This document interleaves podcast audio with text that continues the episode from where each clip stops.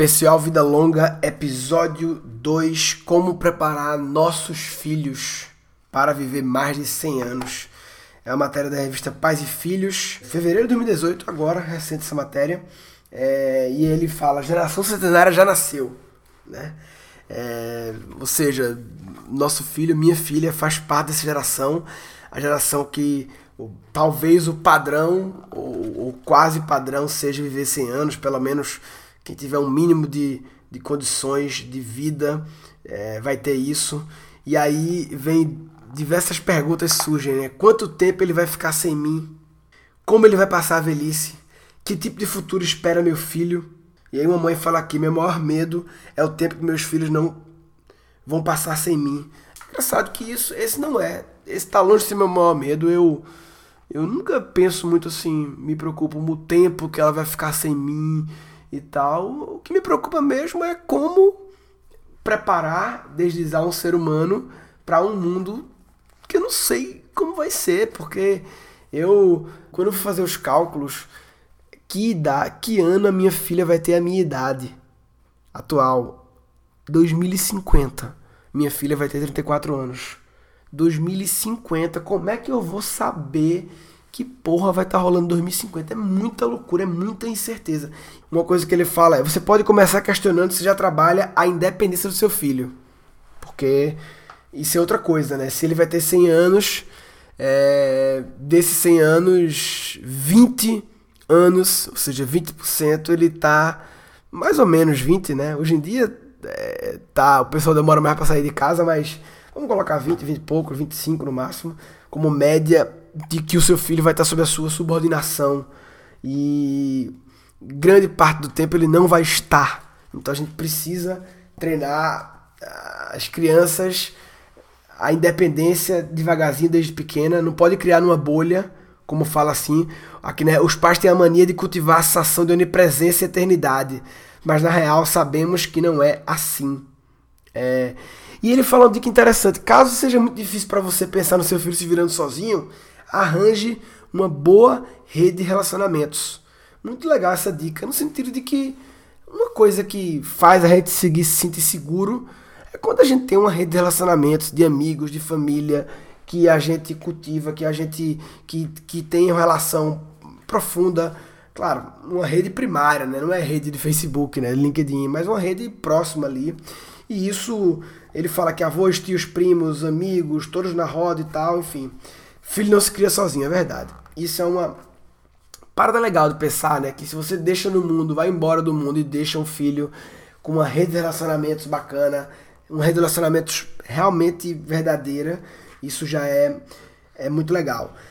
Aqui fala um pouco da medicina e fala uma palavra que eu não sabia, que é tratamentos beyond the pill, ou seja, the pill, beyond the pill, além do remédio, que é a questão de não só da droga em si, mas tudo que está ao redor que melhora a vida do paciente, canal de comunicação com, com médicos, aparelhos eletrônicos e tal. Também é um mercado gigante que está ao redor da droga em si, né? De cuidados e tal. Fala-se muito aqui nessa matéria de planejamento financeiro, uma camada realmente muito importante. E os próximos episódios eu vou falar um pouco mais sobre carreira, sobre trabalho, né? Aí um pai fala aqui que os meus filhos participam do fechamento financeiro de cada mês, de cada mês em casa, legal. Ter esse controle financeiro, acho que é uma ideia que eu quero tentar adotar com minha filha. É, aqui na matéria eles apontam o lado ruim de viver 100 anos. Primeiro, os filhos viverem mais tempo sem você. Esse eu não me incomodo. Não ter certeza de como será o futuro. Esse me incomodo. Dúvidas sobre a aposentadoria e previdência. Esse eu não me incomodo porque eu vou é, tentar educar minha filha para nem nem se preocupar com isso, para ela buscar outros caminhos financeiros, porque esse negócio de aposentadoria e previdência é, é uma incerteza pior do que o futuro em si. Outro lado ruim, mais idosos e menos pessoas trabalhando.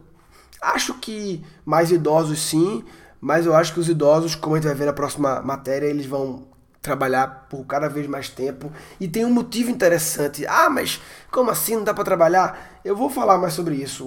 Uma das sacadas da matéria da exame aqui do Mick Jagger é, eu não vou dizer agora. Não saber como estará o meio ambiente, outro lado ruim, que tem a ver com as incertezas do futuro, né?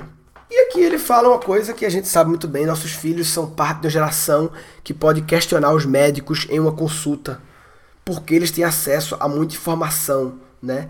E para finalizar esse assunto, em relação a essa informação, eu penso muito que para preparar para esse futuro, a gente não sabe como é que é, como eu falei, criatividade é essencial, criatividade para a solução de problemas, a capacidade de dar soluções criativas para problemas novos, seja qual for esse problema que vier, o que vier eu traço. É, e todas as outras habilidades, como eu falo na minha série Habilidades do Futuro, extremamente humanas, né, que envolve empatia, liderança, colaboração, conhecer o outro, se autoconhecer e como ele fala aqui, que nossos filhos vão ter acesso a, a, a conhecimento médico a ponto de ficar questionando os médicos. É, não dá pra gente jogar o jogo de apenas botar conhecimentos na cabeça das, das crianças, que foi o jogo que sempre foi jogado. E agora a gente tem que dar, jogar o jogo de botar ferramentas na mão das crianças. Menos conhecimento na cabeça, porque não quer dizer zero conhecimento. Quer dizer tirar um pouco da prioridade que era única e absoluta para decorar informações e colocar no disco rígido da criança e alocar um pouco de energia para colocar ferramentas na mão da criança, do futuro adulto, como, como criatividade, como é, gestão das emoções e tal, coisas que são ferramentas, né? São ferramentas, são, não são conhecimentos, é, fatos que você decora, porque isso aí a gente pode acessar cada vez mais, apesar que precisamos ter repertório, é claro, é óbvio, né? Enfim, essa é a matéria da Pais e Filhos. Esse é um assunto que a matéria, essa matéria é mais curta do que as outras. No próximo episódio da série Vida Longa, a gente vai entrar em questões mais do mercado de trabalho, da vida profissional, uma matéria da Exame 2017 é, sobre trabalhar para sempre e sem drama. Ele traz Mick Jagger na capa como um cara que está trabalhando já com 73 anos, vai falar muito sobre essa questão da aposentadoria, de trabalho, de, de, da terceira idade extremamente ativa. Enfim, uma matéria bem legal. Esse episódio aqui foi mais para falar da visão do pai, do educador para a criança, de como se preparar para educar os filhos. E eu, eu diria que o resumo para mim é a gente preparar as crianças é, é, não só com conhecimentos, informações, mas também com habilidades, com ferramentas.